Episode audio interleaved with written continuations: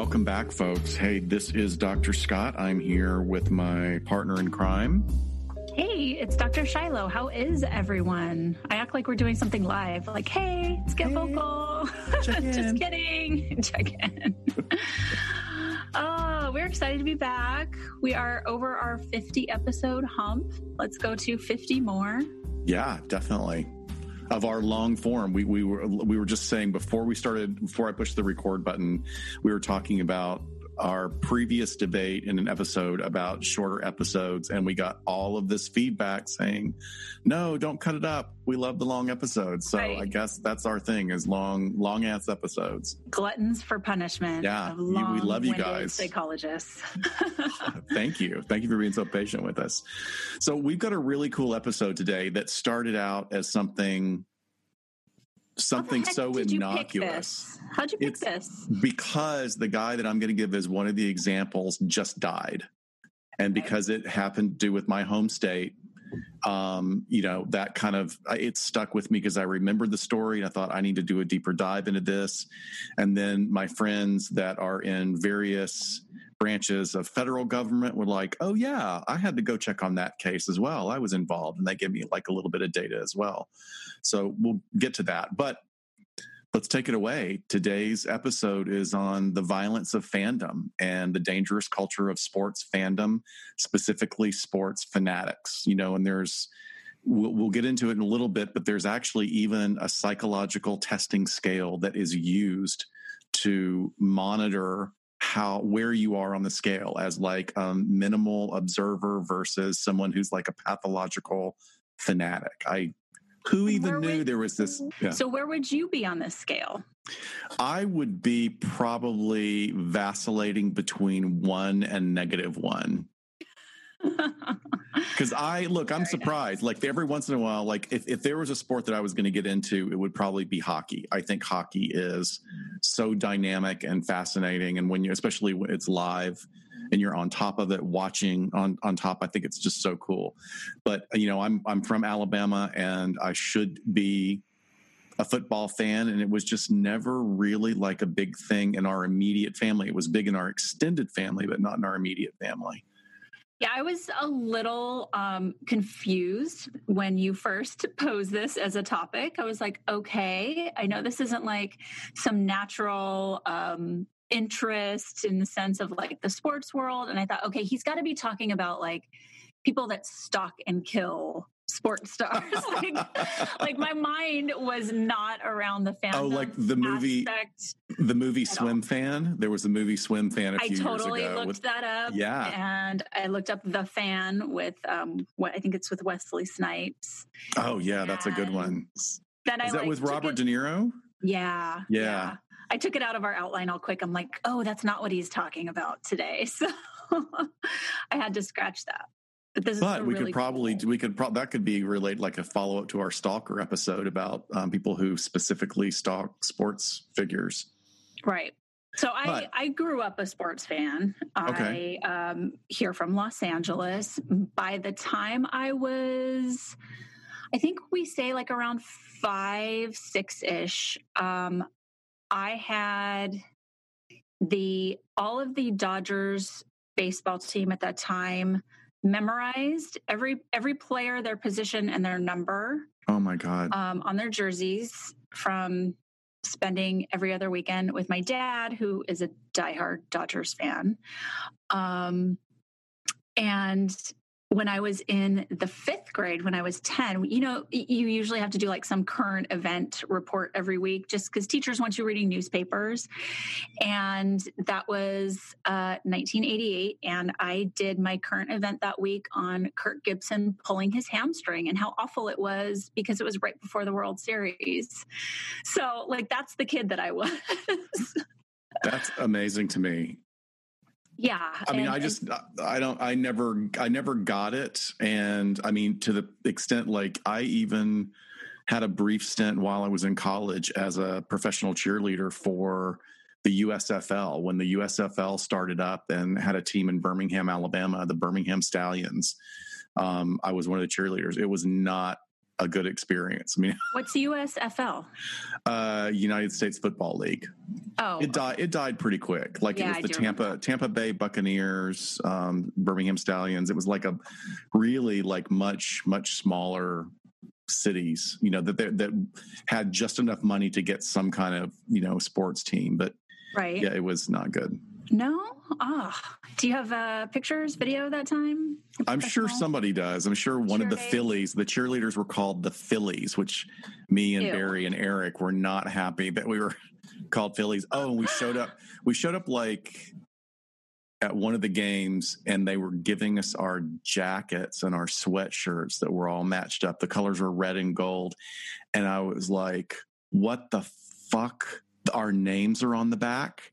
And it was it was hell. It was absolute hell because every drunk redneck was like, Oh. "Hey, Scott, God. come here, let me see your moves." And those were the Oh. nice things that were said. But I'm yeah, not, I'm not I'm scarred. sure. I'm not scarred. I'm fine. I was almost a cheerleader for. So there was a time when our country had uh, professional roller hockey, and when I was at Cal State Fullerton doing my undergrad, um, I was in the process of trying out for the Anaheim Bullfrogs, oh my gosh. the team there for the cheerleading squad, and um, made it past several rounds. Dance, as you guys know from Scott and I bantering, I, I danced for about 10 years as well. And they ended up disbanding roller hockey all across the, the board. So it was something that died. And I was like, this is a sign. I am done with my dance career. Time to focus on criminal justice or whatever. That's awesome. That's really awesome. Um, I'm also a football fan. I, I love baseball. It's my number one go to. Baseball is on in my household all the time in the evenings. Thank God it is finally back due to COVID. It's been um, delayed and it's weird because there's no fans in the stand, but then they have cardboard cutouts of fans and they have the sound effect of fans right now. Not quite the same, but um, but I do like football too, and I'm a Denver Bronco fan because my father is originally from Colorado. So, So those are my two teams. When do you remember? What's what's the earliest you remember becoming a fan of the Broncos? When did that? At what age did that happen? Um, I'm sure it was ingrained pretty early as well. The football season is much shorter than the baseball season, so it, it didn't seem like it was as much of a staple, and it's not happening every night. It's only Sunday games, right? So, um, I think around ten, the Broncos were uh, they were doing very well. You know, the John Elway days and. I remember Super Bowl parties and dressed head to toe in Broncos gear 10, 11, 12 years old, kind of that golden era of the Denver Broncos. Okay. Yeah. So that's right at a sort of a critical age where you start to, as we will use this term several times through our program today, you start to identify with that particular team. Absolutely. Yeah. Absolutely. So, what's a fan? So, just going by a pure definition from the dictionary, a fan, or it's short for fanatic, they are not really two different things, um, but it's a person with an extreme and uncritical enthusiasm or zeal or fervor for the sport or whatever it is. Um, and I think that's kind of putting it mildly. I guess, like you said, there's a spectrum to it. Right. Um, but you also talked about identity. And I know that the second I find out someone else is a Broncos fan, especially because it's not an LA team, it's like we have this instant bond. Or if I figure out that you're a Raiders fan, I'm like, ugh. yeah what is that about like i like i remember you know dan played football in high school and like that was one of the things i didn't understand after even after i'd been here a decade It was like what's what's up with the raiders? Like why why is that such a thing? And he just he, his his understanding was it was that was supposed to be sort of like the bad boys. They're sort of like seen as outlaws and that's why sort of a lot of people identify with them. Yeah, I mean, the Raiders and the Broncos have just had a divisional rivalry for a long time. Um, but so much so, like I have one of my uh, my debit card has the Broncos logo on it. And I mean, I think one time I went to, I met you at downtown Disney. We were going to just have lunch or something. Then we ended up going into the park. And you know how when you used to park at downtown Disney, you could park there for like three hours free or something. But then beyond that, you had to pay. Well, you and I ended up staying much longer than I thought we had to, and or we were going to. And I remember leaving, and I just handed the the attendant my card. I'm like, I know like it's going to be something ungodly. Don't tell me what the price is. Just charge me. And he looks at my card and he goes, "Oh, Broncos fan." Okay, that'll be 10 bucks. Like he he was a fan also. Oh, I forgot that. I've also had people go, "Oh, I'm sorry, we can't take your card here." Like joking around. Yeah. But like their LA had the Raiders and the Rams as their team for a really long time. So it's it's interesting. I, I talked to somebody today that has worked kind of in the security area of sports arenas in Southern California, and he said in the prime, like during the 80s, at um, when the Raiders played, that there were lots of gang members. Like he said, thousands of gang members would attend these games and they would arrest like hundreds of people. Like people oh don't usually get arrested, but people during a season, like hundreds of people would actually be going to jail, not just ejected or banned, but crimes and violence. And um, once the Raiders left and went up to Oakland, those fans that had kind of built this identity or culture around it didn't have a team because the the Rams were kind of like the squeaky clean Orange County team. They played down where the Yankees play, and so they all became Dodger fans. And then it was it was dicey at Dodger Stadium for a long time because you that had that sort of lead over, and it's much cheaper to attend a, a baseball game. That's fascinating because there's in the research we were doing was also in the phenomenon of rugby and soccer, which is football in Europe. You know, in in the UK, um, there was in, at that time too in the 80s was a big sort of the movement of the hooligans, where it was local and sort of geographical areas of gang members that would purposely go there in order to have their turf fights at the game. Mm-hmm. And one of the ways that they stopped it was that they stopped serving alcohol, which had a huge impact. But then also, alcohol is the main driver for how they make money. So, you know, the ticket prices go up and then families can't afford to go. So it's this kind of vicious cycle. But it all kind of ties around to a couple of psychological profile issues that we're going to talk about today. But, you know, basically what you're talking about is community and identity. I mean, that's really what brings all of these people together. You know, you, oh, and I do have to say the Broncos have a really great insignia. I think it's a really yeah. well designed. There's nothing more, I, th- I think there's nothing more badass than a really great logo. Yeah, I agree. Insignia. When done right, it's it's pretty cool. But yeah, I think you know this idea of culture really struck me as we were researching this, and I, I have done two days of putting on focus groups and training at work. And we've had a, a presenter from uh, Pepperdine University there, and he's an expert in culture. And so I've been listening to him sort of speak on some of these things. And he says, you know, the things that culture has in common is that it builds a community. There are things like symbols, there is tradition and ritual and a language of its own, as well as like stories and knowledge and you know, com- communal things like food and drink. And I'm like, oh my gosh, this is describing a sports event yeah. or how we treat it here or in, in other parts of the country as well. Um, and especially the piece about knowledge and stories kind of took me back to I had taken my dad, I think for his 60th, we went back to Cooperstown, New York to go to the Baseball Hall of Fame. And it was such an incredible experience. And the the stories that people have and the people that worked there just the amount of knowledge that they had.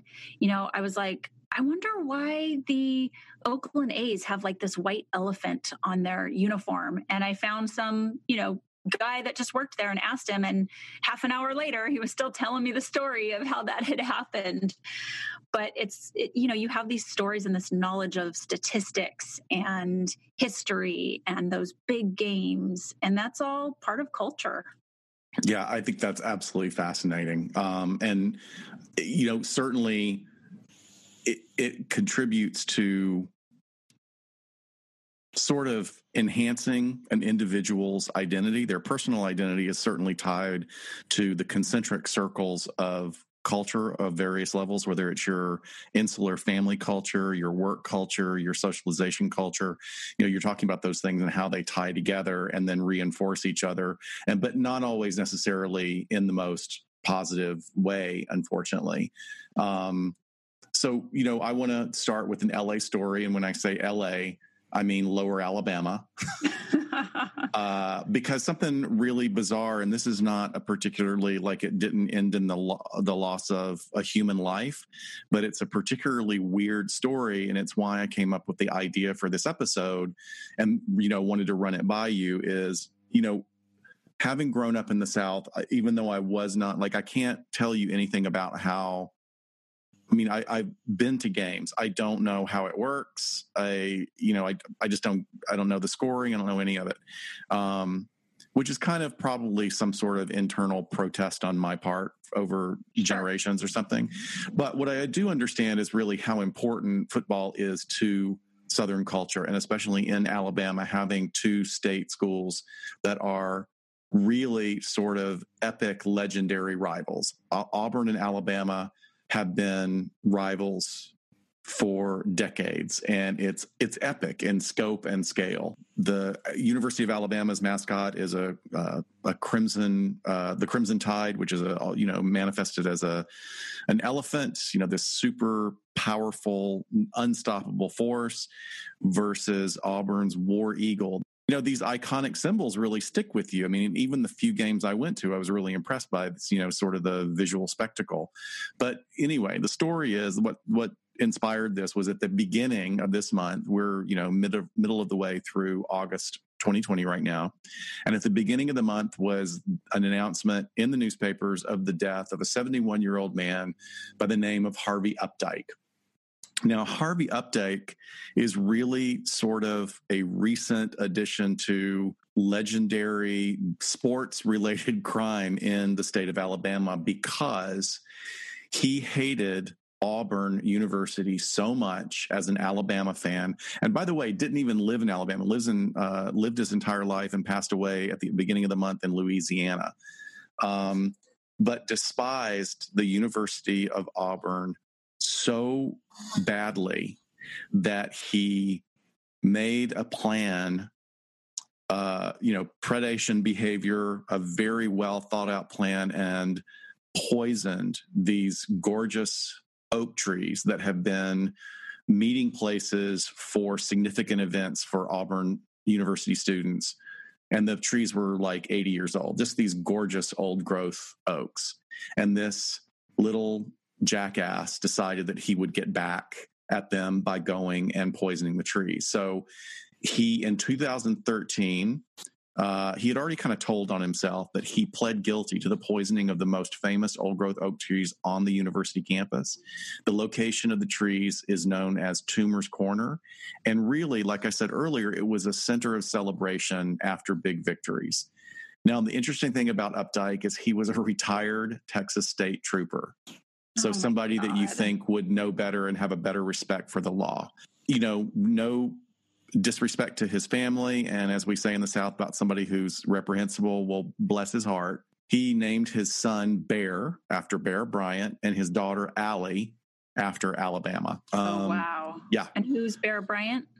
Bear Bryant was the most legendary, like godlike, cult like status coach for the University okay. of Alabama. And he was really well known for a signature um, hounds, black and white houndstooth hat he wore. Okay, gotcha. Yeah, which our friend Deb Height has prominently displayed on her altar to Alabama during football season. Which well, is another big thing. Is. Yeah, that's another big thing in the South is you always set up a display that represents the team that you that you, you admire. Yeah. Your symbols, your rituals. I know there. it's it's that weird gothic south stuff. I love it. so um, Updike told CBS News that he had planned and devised um, his scheme for the crime for about a month. and he went researching to find the most powerful specialty herbicide he could find. He found one that's called Spike 80DF. Um, off off the top of your head, Shiloh, Dr. Shiloh, how yes. many how how like if we were going to think of this in terms of uh, uh, dosages of poison, how many times the regular dose did he put on that grove of trees? Well, I'm thinking, what can he actually get his hands on? So maybe like three times what you're supposed yeah. to do? Because you're a rational person, that's what you would think. Mr. Updike placed 500 times the required dose of that specialty herbicide on the trees. He oh used God. 500 times the amount needed to kill the trees. It resulted. Now, some people, like at this point, you could go, come on, it's freaking trees. I mean, yeah, but nobody was hurt. Well, the problem here is that his use of 500 times the amount needed to kill a tree soaked far and wide into the groundwater and the soil. So it poisoned several other trees and they had to dig down. They're still actually still working a decade later on repairing it by digging out eight feet of ground all around the roots of the trees. They've tried, they've killed several other trees as well, and they've had to replace them. But the, you know, Auburn, Auburn, even though I'm from North Alabama, I'm supposed to be a, a Alabama fan.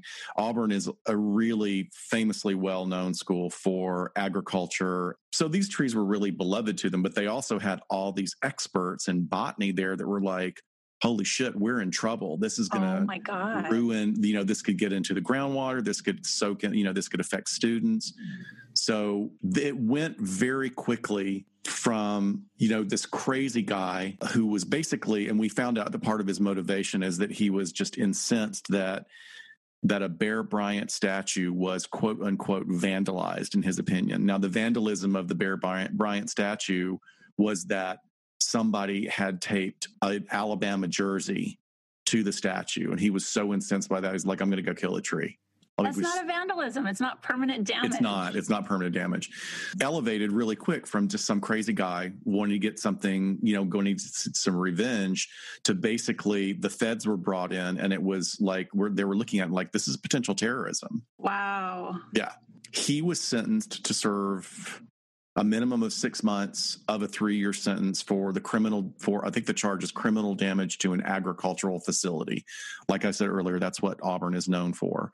And the sentence included a strict rule of five years of supervised probation and a ban on attending any collegiate event or coming or even stepping on auburn university property. So he basically had an enormous restraining order on behalf right. of the entire university. Well any co- collegiate event meaning like in the state? Because could he not even go to Alabama games?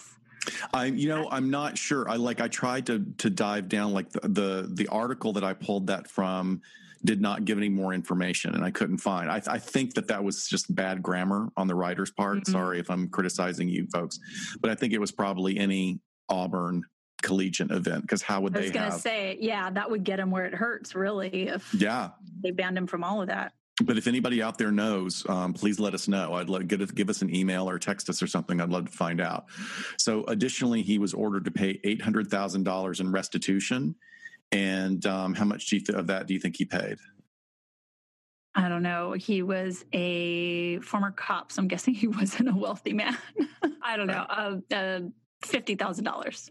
Close. He only paid sixty nine thousand dollars of the eight hundred thousand. I mean, that's that's almost. I don't. I don't think that that's an inappropriate amount given the damage and the you know the the emotional damage. I mean, everything that it encompasses. But it's also unrealistic to think that anybody, a man at his age, would ever be able to to pay that right. back. So what's really interesting, like when he was asked about his motivation, he just said he just doesn't like Auburn, just doesn't like them. Wow. He called into he and he even started like some of our more serious criminals that you and I have discussed on this podcast is that he started experiencing leakage. Like everybody knew something was wrong with the trees, but he wanted to take credit for it. So when nobody was getting any sort of leads because there were security cameras all around and he actually had scoped out when there would be less foot traffic and when he would be able to surreptitiously go in there and perform his act. But then he did it so well that, you know, he wasn't being caught. So he called into a radio show and admitted to it.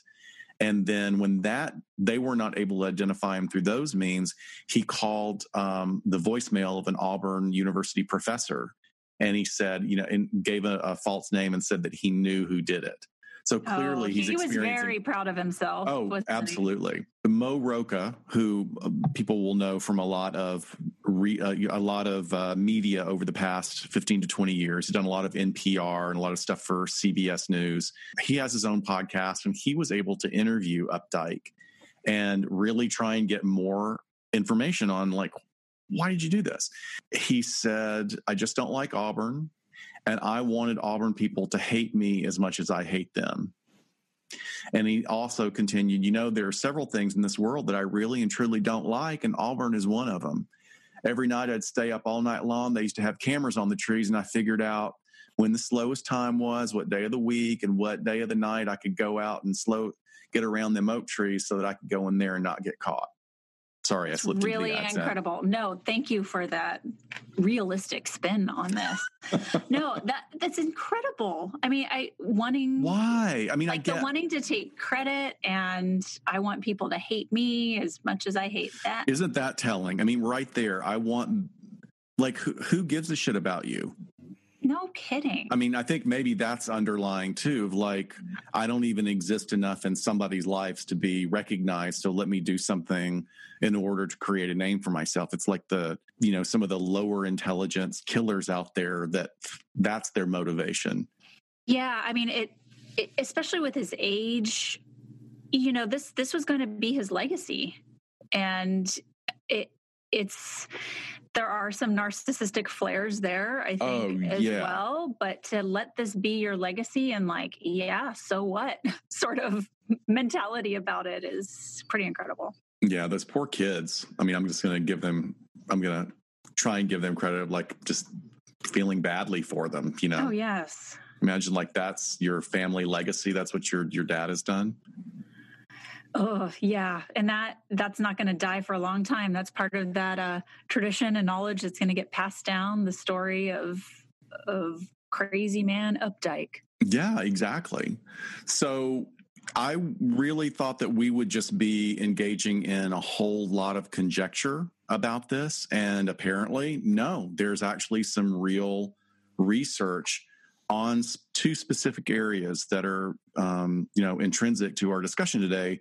One is the psychology of fandom, and then the psychology of violence among fans, which who who even knew that's one of the things we love about the field of psychology is that there are just so many different permutations and specific dives that go very deep into those areas um, so and they're specialists now interesting that the three psychologists that i'm going to be quoting from today all are uh, housed very securely in southern universities so i think they oh, really they really really get it um, so one is a sports psychologist and professor at the University of Texas. Could be wrong. His name is Dr. Daniel Wann, and he said that the number one uh, aspect of a true fan fanatic is that there's a real strong need to belong. And you know, his studies show that individuals who identify with a local sports team are usually socially and psychologically healthier.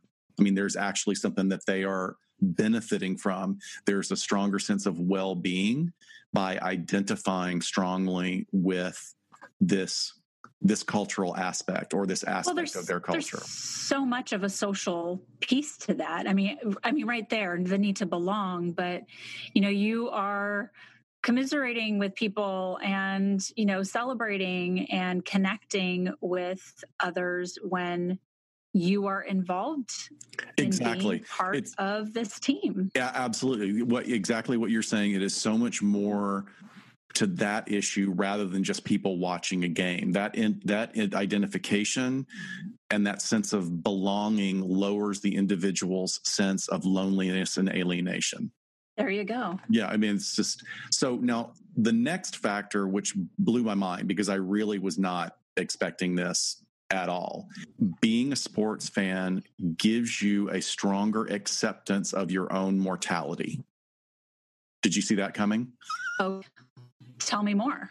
So, acceptance of one's mortality um, is another huge factor. Fans of highly successful teams have an easier time of dealing with the idea of their own death. And this is linked to another fascinating rabbit hole I went down this week called the terror management theory. So, it, it basically posits that when people become aware of their own mortality, we seek out important groups to bond with and identify with. And in this sense, that fandom is really very close to religion. Those experiences serve to justify our, our existence um, as we're coping with the vicissitudes of daily life, with anxiety, with depression, with challenges that come about the inevitability of death. You know, as you go through each stage of your life, as a young person, you have a different different concept of death and mortality. And basically, as you sail through adulthood past the mid years into the silver and gold years or gold and silver years, it's basically there's no denying that you have to have a sense of your own mortality and having that collective identity connection to something larger than yourself, whether it's a religious belief or a team, can help wow. support that sense of well being.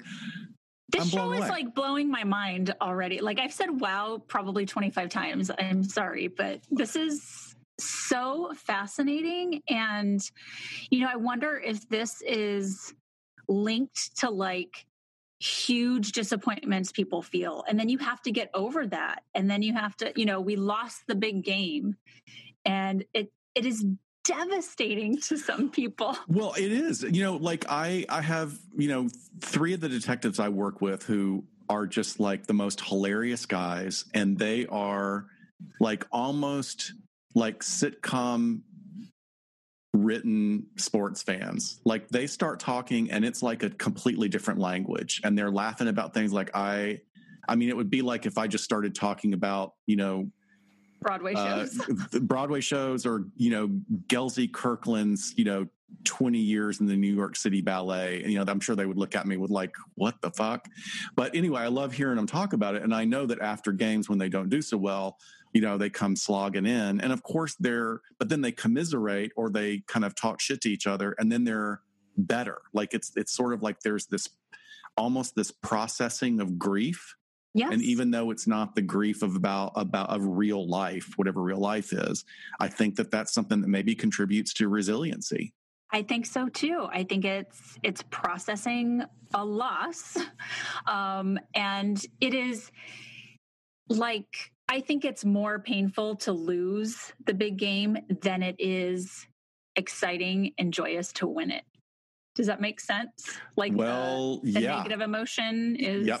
Well, that's part intense? of his study also is that post game, the negative response to losing is way more potent than the positive response to winning. There you go. Which is, I mean, it's crazy that I, I, would never even think to look like look for that. But then that's why I'm not like sort of a numbers researcher the way these guys are, which is great. And the reason I asked you earlier about like what age is that fandom really this level of fandom starts very early, and that most of the studies show that individuals who are linked to the to a team will nail they'll drill down the time that they got connected to being usually between seven and eight years old Okay. So, and that could be because of linking with a parent. You know, it's like a close bonding experience with the parent. Yeah, absolutely. I mean, I think it, it's, you know, for me, it, w- it was a little before that time, also a little after. So, right in around there. Um, but a lot of that was my relationship and my connection with my dad, who I did really only see every other weekend. And so, like, that being our thing was so great to have a thing. Yeah. And we still have that. I mean, clearly, like if I'm taking him to Cooperstown for his 60th birthday and we text him and my brother and my husband about, you know, trades that are happening in the preseason, like that's that's just absolutely our thing. So. Yeah, it's a shared language. It's it's it's you know it's not i mean i, I don't want to say that it's silly because it's not silly but it's it's sharing intimacy. You know it's it's it's an yeah. that's an intimate way of communication with maybe i mean your dad is like an amazing guy just across the board but i can i would think that for some families that maybe a parent doesn't necessarily have the greatest facility for emotional conduct they can at least bond with their kids over those particular things. Right. So Dr. Wann was asked in an interview, like, so why why do they do all this? Like, you know, what's what's the reason that people stay with teams that really suck? and are wildly inconsistent in their ability. So it's like, you know, if you were, we can't necessarily draw this parallel between sports teams and gladiators because if the sport, if gladiators did as bad as the sports team, gladiators would be dead every time, right? So he uses this analogy. If you order a pizza 10 times and then five times out of those 10 times it's late or it's the wrong order or it's inedible, you would stop ordering. You would say, screw that. I'm not ordering from that place again. But fandom is not like that because the team becomes who you are. Oh, that's the difference. Because I was going to say, yeah, it's terrible uh, reinforcement and shaping of behavior you would think that right. you know okay if you're a, a new england patriots fan in the last two decades great you're going to stick with them but people are diehard for the worst teams out there and that is just not how we usually shape our behavior. Well, and that's that's definitely a point that he builds on. He says that's the sort of the even deeper part of the mystery of this is that for you know that spectrum along that scale that he tests for is you know on one end is the mild moderate but then far over to the right where someone is just really super identified fanatic about the game it really gets to a point of irrationality. And the quote he uses is crying oneself to sleep over the failure of a group of people that you've never met is not rational. Yeah but some of us do it. I know, right? I mean, like, I know. Right. And we're rational people, but no, I mean, like, and I've I've become upset when I mean, I remember like when a really, you know, I'm at the, the I'm, I'm of the generation where a lot of my favorite actors, and especially because I liked old movies, you know, I started seeing like stars that I really loved their performances when they died i'm like oh no that's so sad. You know you just like oh i remember watching that variety show every saturday night with my parents and that was our thing and how funny that was. And you know so I, I can get that part of it. I don't know if i would i don't know if i cried myself to sleep but there are some people who definitely would. Yeah you you invest a lot. I mean it's it, it's the social piece it's it's financial. I mean the the amount of money that people pay out to buy season tickets, um, all of the stuff that you can get. There's a lot of commitment involved in it, and people are all in. I mean, I'm my brother and I have this this bet that like the next time the Dodgers win the World Series, we're getting Dodger tattoos at some point. And I am not for like tattooing myself with products or advertising anything, but I'm like, I will do it. I will do it if they win the World Series and I will do it with you because we said we would. It's a pact. How cool. I will hide it probably somewhere. I need to fill in part of the back of my leg. We'll see where if it happens when it happens. But all right, folks, you heard investment. it. Now okay. we're gonna have now we're gonna have all of our fans, all of our followers, our fans are gonna be like rooting and lighting candles for the Dodgers to oh win. my so, god! That so Dr. Shyla will get her tattoo. Do it. I'll do it live on Get Vocal. oh, that would be hilarious. That Can you imagine? Oh man. Well, okay. So we started off with a little bit of I don't know if I would necessarily say the death of the trees and that vandalism and that criminal activity is light, but it certainly is lighter than where the rest of this story goes. So we've got a couple of examples that are specific and a couple a lot that are general that are examples of really some of the worst of human behavior as a result of these factors that we'll get to yeah, it is it is absolutely the dark side of what we're talking about here and of course relating it to when humans become violent. And I knew when you broached me with this topic that I was going to be talking about the Bryan Stow case here right. in Los Angeles. And this this was a really big deal and it was a very very high profile case here in Los Angeles.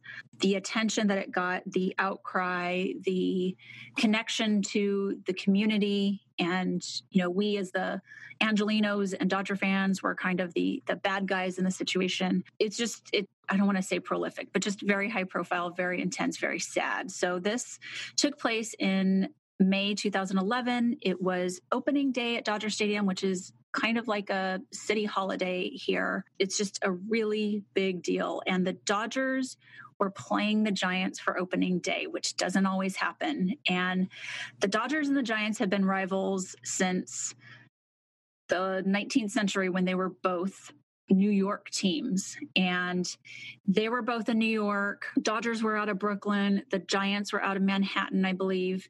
And then eventually the Dodgers left to come to California. And the Giants sort of followed behind and ended up going up to San Francisco and to kind of the next biggest city in the area. And the rivalry continued out here. And it's it's one of the biggest rivalries in baseball for sure and some say of all American sports. It's just because it's so long standing and they both moved from New York to Los Angeles within a few years. So, on this opening day, a 45 year old paramedic named Bryan Stow and his three buddies came down from Santa Cruz. They were Giants fans. They were having just a guys' weekend. They um, stayed at like a little motel off Echo Park Boulevard and literally could walk to the stadium. And they just came down, decided to go to the game. They bought the bleacher seats, which was, you know, it's like 80 bucks and it's all you can eat and all you can drink. So they're the cheap seats, but then you sort of get this all the alcohol you want sort of out there. It's a very rowdy part of Dodger Stadium. I had no idea that is that still a thing where you can have that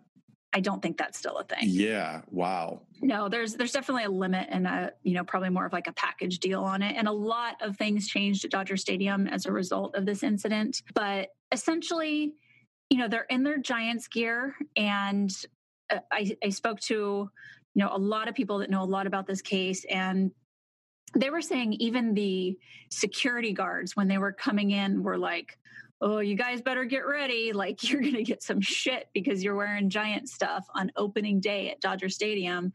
Just like stand by because it's it's coming your way. And they said that the entire game people were yelling at them, cussing at them, throwing peanuts at them. Like the entire game, they were just like being bombarded by Dodger fans who, and not just the good old, like, you know, heckling each other, like some nasty stuff. Yeah. But they stay throughout the game and they're they're walking out they leave the stadium they're sort of they're intoxicated but they're going to the taxi line where the taxi line's at and essentially you know tons of people are trying to leave this stadium and Dodgers Stadium has the worst parking situation in the world. But the taxi driver tells them like you're to be spending a lot of money to just sit in this parking lot with me. Like you might as well sort of walk outside of the stadium and try and catch a cab out there or walk back to your hotel. And they were trying to do the responsible thing because they were intoxicated. So they were like, all right, we don't really know where we're at. Um, let's just sort of follow the tail lights out of this parking lot. They're walking out.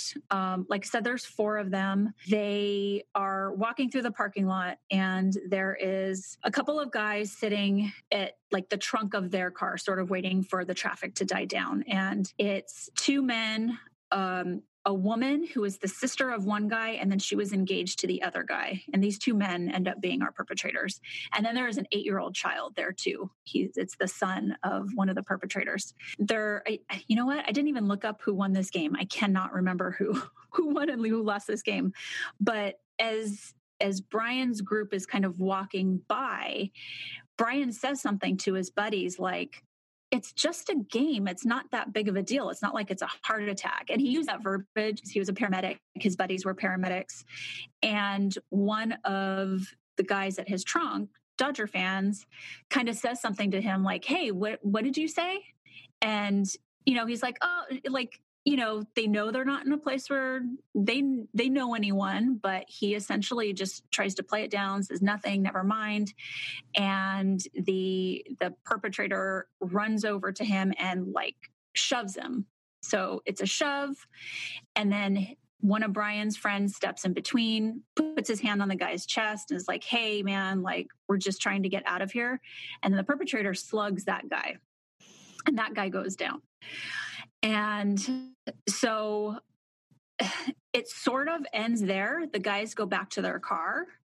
And then at that point, they're like, you know, sort of showing off to the woman that's there. And she's like, yeah, look, they're still talking shit. And so they go and they start chasing after Bryan and his group. And they chase him like hundreds of feet away before they finally catch up with them.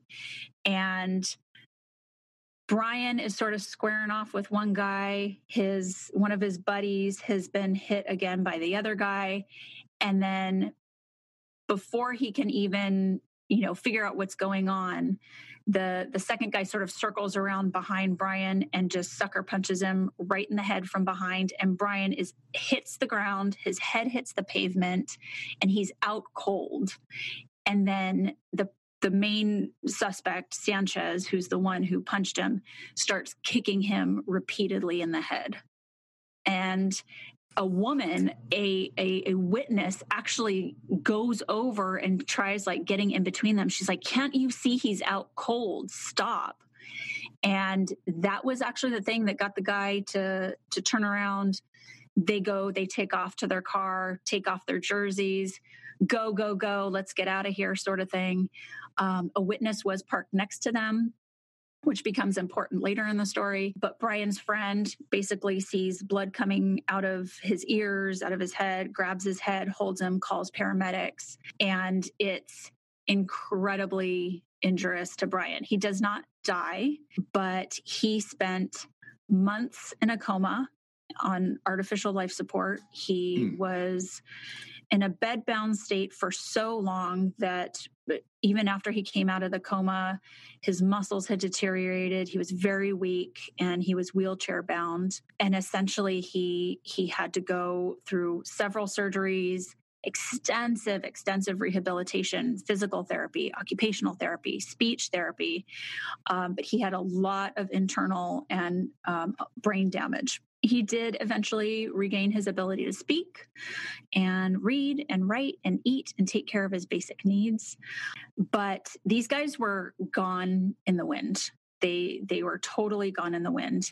And um, it doesn't. And he, even though you're talking about how he was able to come back, that does not in any way minimize the amount of damage and how his entire life has impair, been impaired and impeded and challenged since that time. I mean, oh, his life will never be the same. Never, never, never, never. And and I do want to talk about where he is now and what he's doing now, but Absolutely. I mean, it was just devastating, absolutely devastating to this family, a good group of people. It's also interesting how much victim blaming was going on afterwards, and especially when his family filed a civil lawsuit against the Dodgers, that they were talking about, you know, what his blood alcohol level was and trying to say that he was a part of instigating this. It was just terrible. The family, I, I, can't imagine being sort of, you know, we talk about victims being re victimized right. by the criminal justice system. And this was something that they did not deserve to have to go through. They eventually catch this guy or catch these guys because you know this is really like i said very high profile um, they had billboards everywhere with the composite sketch which apparently was a nightmare because then when you have billboards up, everyone in the world who's like, oh, my ex husband who's a Hispanic Dodger fan, like calling in tips. Is a jackass and I hate him, so I'm going to turn. Right. Exactly. Exactly. But a there was another group of Giants fans at the game that night, and it turned out that that Bryan and his friends never had any interaction with uh, Sanchez and Norwood during the game. That that was kind of rumor that they were going at it in the stands. That was not true at all. But there was this other group of of Giants fans who were there. They were being harassed by Norwood and Sanchez. Oh, wow. So much so that Sanchez was, remember, I said he had his eight year old son with him. They were throwing peanuts at the back of these college students' heads, and he was like, "Hey, this this is how you you mess with fans that aren't Dodger fans." So teaching his child how to be this type of fan and and going back to what you were saying about identifying at a certain age and how to act, this this picture came to my mind. Yeah, that's brutal. So at some point, one of these college kids actually like turned around and took a picture of him with their cell phone you know not on the down low like he didn't see them do it but they they took a picture of him well it sort of towards the end of the game you know they're they're harassing these these college kids throughout he even dumps a soda on one of their heads like clearly looking for a fight as yeah. he drank more and more alcohol. And, and this information was gained by all the witnesses around. But as he drank and drank and drank, he was looking for somebody who wanted to fight with him. During the course of the investigation, essentially, they had 700 clues and leads. And the 10th clue to come in was this kid who said, I think I have a text, me- I think I have a photo of somebody that might be a suspect and had sent this photo in. And that's eventually how they they found him because they were able to to trace how that seat was purchased. Unbelievable. And and then eventually you know led back to these guys. So sanchez they they both took deals. Sanchez pled guilty to one count of mayhem um, which mayhem is usually just disabling or disfiguring a part of the body of somebody else. And in this case, they were able to, obviously, there was some disfigurement, but they were also able to use the severe brain damage because there is a, a subsection in the California Penal Code about mayhem of damaging an organ of somebody. So, so that the the real definition of mayhem talks about like you know, cutting somebody's ear or tongue or eye or something like that. It wasn't that literal in this case. It was because of the organ that was damaged, which was his brain primarily. Wow. I, that's educational for me because it's funny how mayhem has become sort of almost like a jovial term because of the insurance ads where right. we have a good looking actor that's kind of beaten up playing mayhem and, you know, kind of playing pranks and what, but the literal criminal definition of it is disfigurement you know, and damage, right. like permanent damage. That's not just like a, a, punch thrown. It's like intent to cut, to maim, you know, to alter, which is right. psychopathic in its own sense. Yeah, definitely. And there there was not enough apparently for, you know, any sort of in to show any sort of intent for murder or attempted murder. Um, well, he lived, so definitely not murder, but the attempt. So, so that's the best they got with Sanchez. He was sentenced to 11 years in prison. Norwood actually pleaded guilty to one count of assault likely produced great bodily injury. They he was they described him as a co-principal. He actually wasn't he didn't cause any damage to Bryan, but he sort of like held his friends back from helping for a while. Mm-hmm. So they were able to charge him and he essentially got time served for how long he had been there. But but as you can imagine, these were not, um, you know, angels prior to this incident. They were both you know, had been in prison before and had records. Um, when they were sentenced, the judge told them, You are the biggest nightmare for people who attend public events, and essentially said, like, you're the reason that I don't, you know, I fear taking my family to some of these types of events. And when Brian's father made his victim impact statement in court, he placed a Giants baseball cap on the podium as he spoke and the um, these bad guys were just snarky and smirking like throughout their entire proceedings. Zero remorse. Yeah that's well that's a big give right there you know the the sort of mentoring of bullying behavior the disinhibition through the alcohol and then that level of you know look if you're a badass you're a badass i guess but not realizing that how you present in court and how that's going to play out for you that just is also in, indicative of the level of intelligence and lack of insight. Yeah, definitely. So there there were some also there were some excuse me federal charges that were filed on them for weapons violations because when they did search warrants at their home they found a stockpile of weapons, I guess. But they're they've served their sentences. They're out now. Bryan Stow, he civilly sued the Dodgers, citing that they didn't staff the ballpark with ample security that night. Like I said, the Dodgers, as the defense, really did their part to paint him and his friends in a bad light as instigators and having a high alcohol content. But the jurors, uh, they they were deadlocked for a while, but they deliberated for nine days, and um, they eventually did find the Dodgers as an organization negligent in Bryan Stow's beating. So it's really interesting. I, I don't have the number or you know how much he was paid out, but I was looking at how they calculate pain and suffering. And they say it's two to three times the medical bills, is sort of the rule of thumb. It's just one of those legal things that's kind of weird. Right. And then what percentage of that goes to the attorneys, too? Because that costs yeah. a lot of, that really costs a lot of money to mount that kind of proceeding. Oh, definitely. Definitely. So when Bryan was at, was an at an inpatient hospital at Good Samaritan's Hospital um, in an acute rehab center, he teamed up with a speech language pathologist and she said, Hey, you're getting better at this. I want to actually take you out to some outings to go talk to kids in after school programs. You know, you were a paramedic. So he would go and he would use his new cognitive and linguistic and mobility skills. And he would teach kids about first responders and what's an emergency and when do you call 911.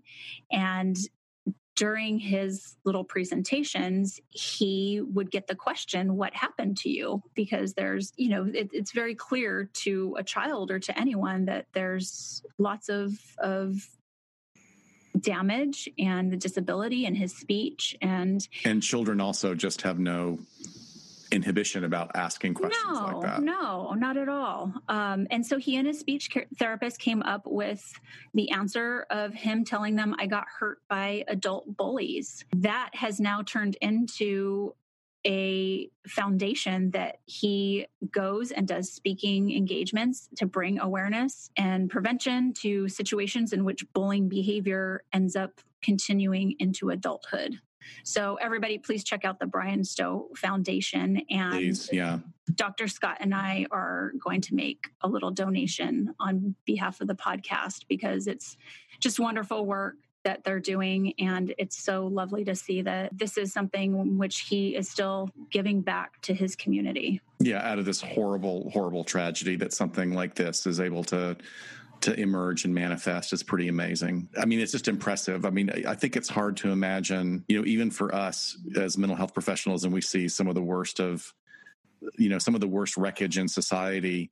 And, but I still go, I mean, I understand about resiliency, I understand about recovery, and then I, but I sometimes will look at the the unbelievable strength and bravery of some of my clients and go, "Oh my God, what would I do if I was in that position?" Absolutely. You know, so to be able to come through it is just so inspiring.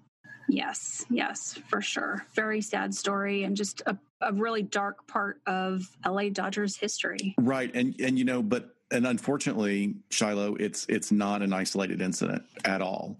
You know, um, there are. I, I thought that I'd only, you know, if I did the the research, I would find a few examples, and you just get worldwide. There are just hundreds of examples. Um, so I'm just going to skim over a couple of things I wanted to touch on that are so similar to the example you gave. Brian Powers in April 2009 was at a game between the Angels and the Oakland A's. With the end of the game, after the Angels had defeated the A's, a fight broke out between two men near a stairwell in the stadium's right here, right field pavilion.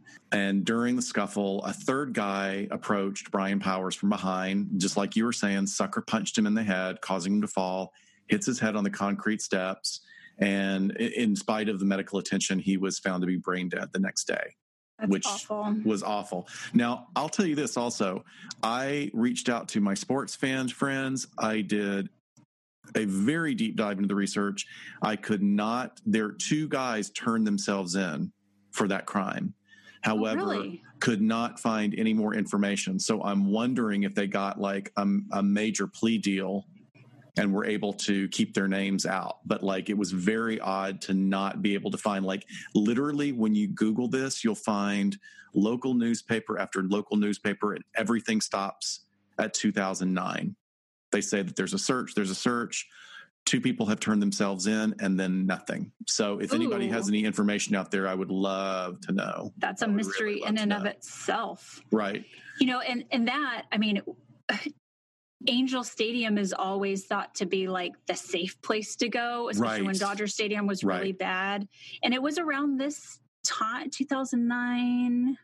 No, it was like the 2011, 2010, 2011 season. We had uh, season tickets, but we did it at Angel Stadium. I was pregnant that year. I remember that. And it was just like, you don't have to worry about everything. Everything's nice and clean and people are friendly. and it, I'll talk about it later, but it's got much better at Dodger Stadium since Bryan Stow's incident. Cool. Are they? Do you think they're going to build that tram, the aerial Oh, skyway? I don't know. I, It'd be kind of cool. now. The city has no money. Are you kidding me? Now that Oh, COVID I'm, I'm and the protests. Oh, come on. This is the time to build it since all the streets are empty, like the zombie apocalypse. Yeah, true. Like Do all the money. construction now, please. Right. So the next thing, like sort of tying that up with two examples or three examples of of sort of small group slash individual behaviors, I want to talk about the phenomenon that we see more in the European and the South American market or cultures where we're not talking about necessarily individual acts of violence, but we're talking about how quickly sports events can turn into mass events and rioting. And it really is a phenomenon. And it has a lot to do with culture and going back also to what we were talking about the that idea of identification, but more so than we have here in the States because we you know because America is such a large country and we go state by state, we forget that you know in Europe many of the countries are not much larger than some of our states Right. really but there are vastly different political schemas and cultural schemas in conflict with each other. And so the tempers can rise very quickly especially during periods of political unrest. And um, one of the most striking ones as an example is in 2014 brazil's soccer team lost to germany in the world cup playoffs. And uh, brazilian soccer fans were so incensed that they set a bus on fire. And then it's the same game. There was a young man who was a first time young referee, Octavio da Silva Carahande Jordan. He got into a fight with a soccer player on the pitch about a call he made. The referee pulled out a knife and stabbed the soccer player. What? In re- yeah, in response, fans rushed the field, piled onto the referee, and literally beheaded him Holy shit. literally cut his head off. Somehow, somehow, somebody came up with a sickle and they cut off his arms, legs, and head. And the the head was placed on in the middle of the field on a stake. Oh my God. Really, guys? Yeah. And even though this guy named Sousa, who was like the ringleader of the dismemberment, he was detained. His brother and another person that were allegedly involved uh, are still at large. Ooh. So, I mean, that soccer can really get brutal. I once again kind of focusing on the fact that these are sort of riot slash mass events um, that happen, and I'm not saying it's just for soccer, other sports as well, but because soccer is such a worldwide respected and followed sport, we can go back to the 1964 qualifying match for the Tokyo Olympics. The Peruvian Argentinian teams were up against each other in a major heat. And in the last two minutes of the game, there was an equalizing point that was made by the Peruvian player Bertolet Anders, and it got dismissed by the referees. And the fans in the stadium, who were extremely inebriated, were not happy about that. They crushed the fence that separated the stands from the field. And when law enforcement came, they had to use tear gas, which only made the fans more angry. And then so there's a split now where spectators are trying to actually leave and get away. And most of the exits were blocked and locked. And it resulted in 318 people being trampled to death.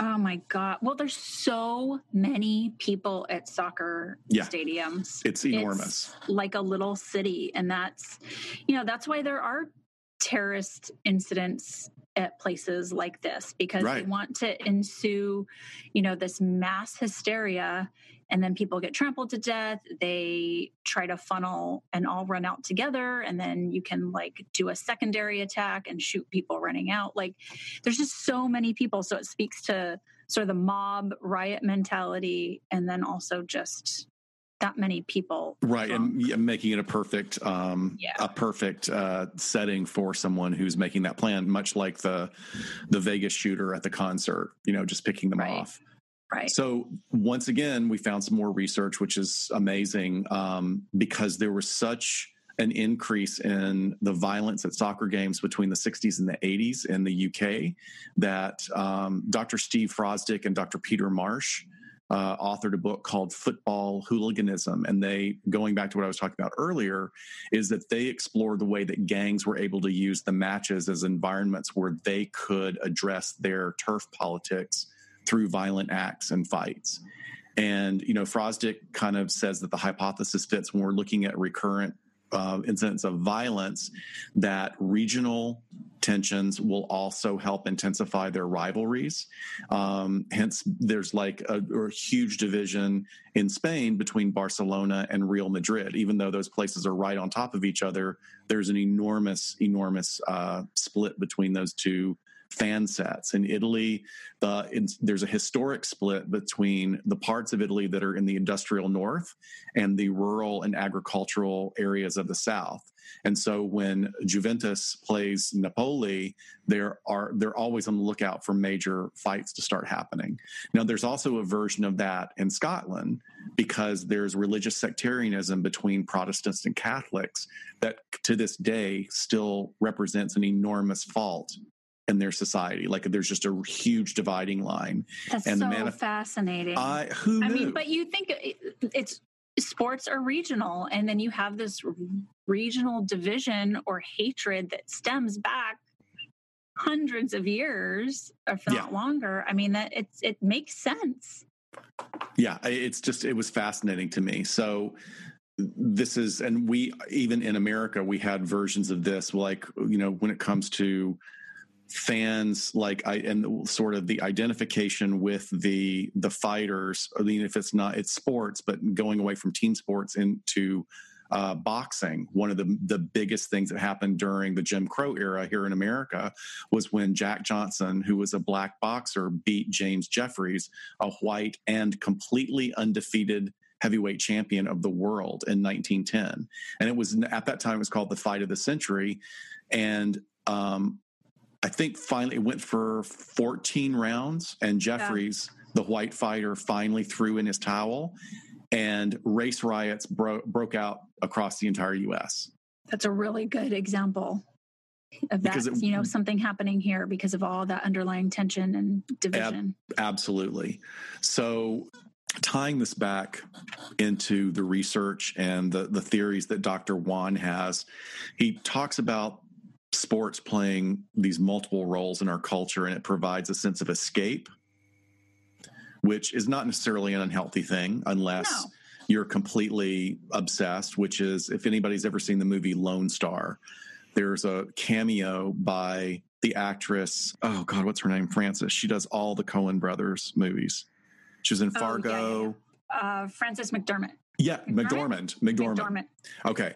She's an amazing actress, amazing, and she plays a bipolar woman who is obsessed with football. And it's why her husband had to divorce her because it's literally the only thing that she can talk about. She cannot have any kind of conversation except about football. Well, you know, there's also uh, um, another version of fan, but it's Stan. And that's an overly enthusiastic fan, usually of a celebrity, but it's blending stalker and fan together. I did not know that. Yeah. So, Where did that come from? Um, so it actually it do you remember in the early 2000s the Eminem song called Stan where like he's rapping but then the the fan is writing him a letter in between oh, and right. is really obsessed with him. And doesn't Eminem play both roles? Does he play the, yeah. the stalker too? Oh, I yeah, remember it then. Okay. Essentially. So from from back then the guy's name was Stan, but it's stalker and fan put together. And it's also a verb like um, You're gonna stand somebody. Yeah, you're going to stand someone. I'm going to stab somebody while I stam them. so going back to those roles uh, as, as well as adding you know the opportunity of you know emotional escape there's also kind of tying back to the importance of working as a team and working as a team even if there is an aggressive aspect to it is really vital vital for the development of society and it's also incredibly vital for our own development and evolution of interpersonal relationship skills and intrapersonal skills as well. Like you you become a better sort of arbiter of your own mastery and skills when you are able to work within a team which is very interesting because it goes along with some of the things we've said in other episodes about being the opposite of a psychopath is that you know a, psychopath cannot work as a team member because right. they don't have that part of empathy now all of that being said What's really interesting is that the Rand Corporation put out a research paper on, oh no, it wasn't Rand, it was somebody else, but I'm going to get the doctor's name because this is really fascinating and actually somewhat frightening because it talks about there's a really significant thing that happens in our brains when we're watching sports and when we're a real fan. What do you think, just off the top of your head, what do you think goes up and what goes down? Well, first of all, I love that you're talking neuroscience to me. Um, but I'm guessing things like serotonin are going to go up, those feel good type of emotions. Um, but also, I would say cortisol's going up because you're stressed, you're sitting on the edge, you don't know what's going to happen. Okay, that's great. That's yeah. absolutely right. Now, what's going down? Um, not sure. Tell me okay, I'm going to quote Dr. Thomas, Dr. Townsend, Dr. Wang, Dr. Martin, Dr. Katz, and Dr. Deshpande because this is such a freaking awesome research paper. Fans of football show diminished activation in brain regions involved in pain perception and empathy including oh, yeah. the anterior cingulate cortex, fusiform gyrus, insula, and temporal pole when viewing violence in the context of football compared to more broadly violent images. So it's not only that they're having this response, but it's not in watching a violent action movie or a horror movie, it's in watching real sports. And they oh, did this. yeah. Yeah, they did I imagine what it is for hockey. Jesus. Well, that, where they literally kinda, fight. Right. That's kind of. Yeah, but I'm thinking like of the fan side, you're like, yeah, get him, knock his head off. Like, you know, you're wishing for like this bodily damage. Well, and that's something else that's brought up in the research too is that, you know, we haven't even really, and we're not going to have time to do it today, even though it's a whole other thing about fan violence when it's your kid. You know, oh, when we're yeah. talking about parents that are in community or intramural sports, you know, mm-hmm. is it really appropriate to tell your six year old to kill them? Get out there and kill them get out there and kill them you know i mean as a clinician i'm a little concerned about that that language but you know Definitely. i'm sure there's a lot of debate out there. So i just thought that that was super fascinating about what lights up versus what shuts down yeah uh, within the brain. Um, and then dr Wann goes on to say that like uh, the the two biggest common in, in when it comes to fan violence the two biggest factors are the ingestion of alcohol, and the level of identification with the team. Gotcha. So, gotcha. you know, that's why the Cleveland Indians used to have a 10 cent beer night. Uh, and their stadium held at that time 20,000 people. And there were times where the teams would have to defend themselves with their bats because drunk fans that were angry or riotous would just jump over and and start you know rushing the field. Because wow. of course we know alcohol lowers inhibition and acts as a cue for aggression. And what's interesting is that individuals who are intoxicated are more likely to believe that the acts performed by others are intentional. Oh yeah. Right? So we've got yeah. disinhibition and misperceiving and right. misunderstanding so the guy the guy bumps into you and you think he shoulder checked you on purpose to say you're a chump and now you got to turn around and fight him rather than it's a crowded walkway at a crowded stadium. Right. Going back to your example about Stow. Sure. Stow, Stow's comment was like, "It's a game. What what's the big deal?" Uh-huh. And Sanchez loses his shit over it. You know. Exactly. Exactly. Well, and it's funny because in in these um, these people that I was talking to today in in gaining some information about security at professional sports games, you know, I said, "Hey, just in your anecdotal experience and opinion, what would you say is the number one factor to this?" And they were like alcohol. Yeah. Like everyone said alcohol. And then I said, okay, so what else do you think is a contributor? And I had one person, he said, well, I think it's the Disneyland effect. And I was like, what do you mean by that? I do not know that term. What is the and, Disneyland effect? And I, and because when we we're having this conversation, I'm like, you don't hear about this at basketball games. And he goes, well, think about this. A baseball game, you can get a seat for $17. And a basketball game and now football games are pretty darn expensive. And it's like Disneyland. They hike the price up. Then you're keeping what they say is the riffraff out, and I'm doing air quotes, but you're also investing and paying for a good time that you don't want to fuck up. So there's going to be an inhibition to like, well, I don't want to get thrown out of this game and be an asshole because I paid two hundred dollars for these yeah. basketball tickets. No, I, I completely understand that. Then. And like, they were I, telling me that like it, even where they see that there's the most rowdy fans and where most fans get ejected, it's definitely the cheap seats. So you know, there's whatever you know i don't want to call it i like it the disneyland effect is kind of interesting. Um, but then they also said there's this cultural piece that is linked to identity and criminal behavior and sort of this crossover with especially in Los Angeles which is who I was talking to people with about the crossover in the gang culture.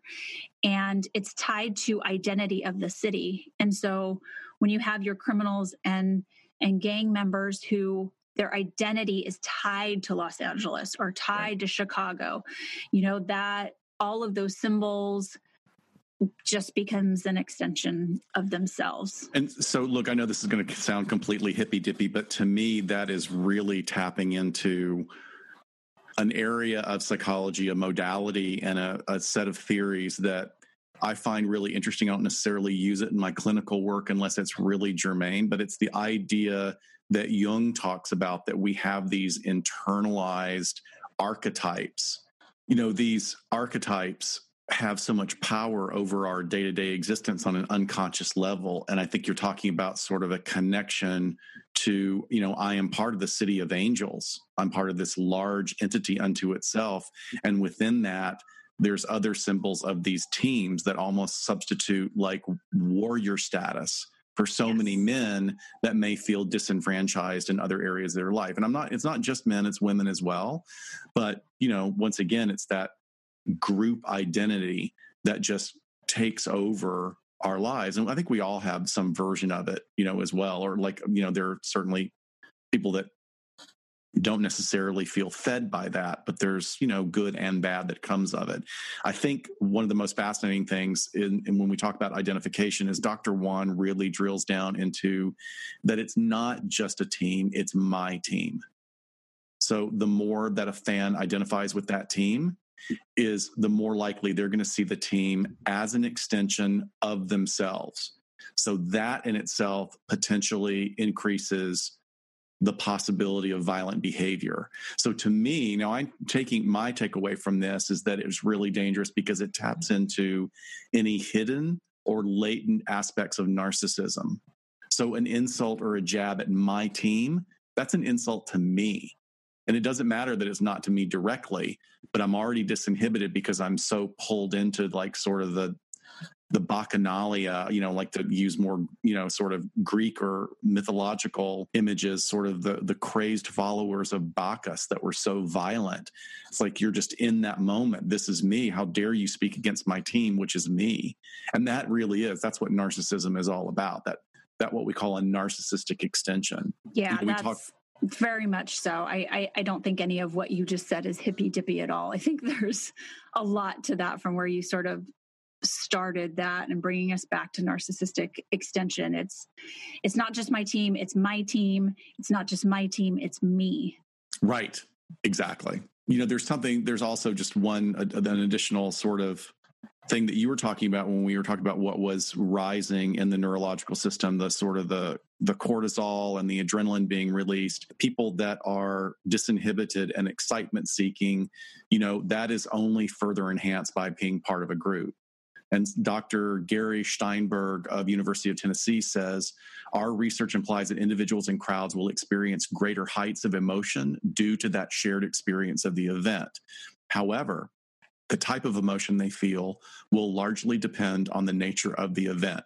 So, if people are co attending to violence, they will feel angrier. If they are co attending to kindness, they will feel more empathetic. So, once again, tying it back to the very beginning of this episode, it's the idea of that identification with the sports team, sports community is almost the same as the identification with your religious or spiritual community. Absolutely. Right? Yes. So, having to say all of that, we are much more safe at sporting events these days. There are, if you think about it. How often do we do this? Like we talk about all these terrible things, but it's not going to happen to you. You're going to be fine. Guess what? Uh, yeah. the if let's look at the stats. It's very low. No, I mean it. It is crazy to think like at an average baseball game, and it, it here in Los Angeles, Dodger fans are we're actually pretty notorious for selling out most games. So you're thinking like 40,000 fans, you probably have a couple hundred security staff there, but now there are cameras everywhere, which is good in the moment. It's also good for uh, deterrent and for investigation later on. But literally, every seat can have a camera on it if they wish it to, yeah. as well as every hallway, um, every part of a parking lot. But there's also this other layer of like fan responsibility and involvement. So, most sporting events you'll go to over and over again on the different Megatrons and digital signs, they'll put up a phone number that you can anonymously text and say, like, hey, this dude in section whatever seat whatever is using a lot of profanity and they will have somebody go talk to him. Um, and usually there's there's a warning then that can rise the level of ejecting that person right after one warning's given and you could possibly be banned from a stadium altogether. But it's it's interesting how they do these different layers of security um, officials. Like they will have uniformed officers.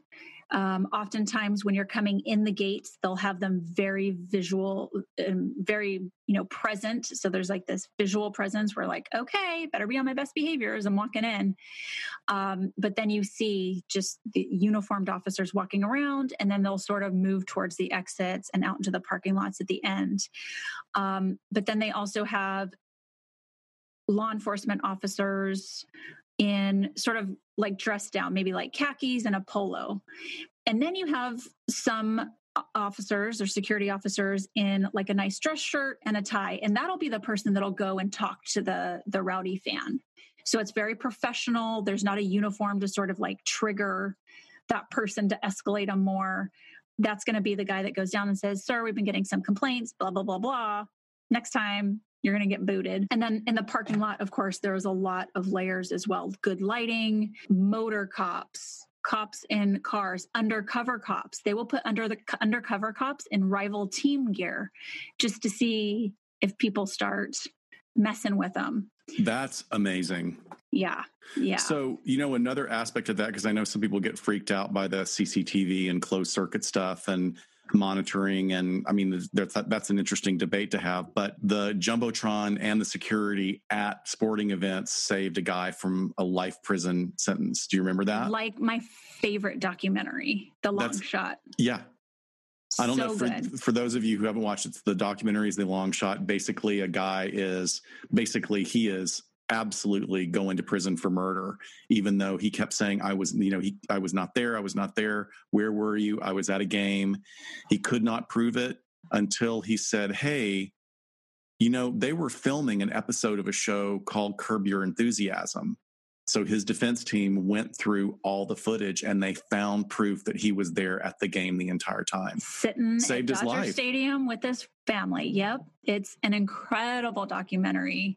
Can you Um, imagine like being like not being able to pr- like you've got alibis, your, your wife and kids, your family, everybody's telling you, and still Yeah, like someone gave him the tickets, so there was no like trail of him buying them. I don't want to ruin it for you, but like, what are the odds that they're going to be filming a TV show and that that footage is there somewhere? It just takes someone to look for it. yeah, it's Um, crazy. The the rules about alcohol have definitely changed. They most stadiums, um, especially in baseball, won't won't sell alcohol past the seventh inning. They want people to sober up, um, not only to curb violence, but also don't want to be responsible for drinking and driving incidents. And and same with most football stadiums and all sports, all sorts of other sporting events. And they they make it expensive to Yeah. drink. That's for sure. Everything's expensive, but Everything is, it seems like, yeah. So I wanted to wrap up with something since we started off with a story about Alabama and certainly, you know, sports culture is uh, goes across our our entire country, but it is more intense in the same way that pageants are a whole culture themselves. oh, That's what we should do. We should do an episode on pageants and crime. That'll we'll do that. Anyway, that's down the line.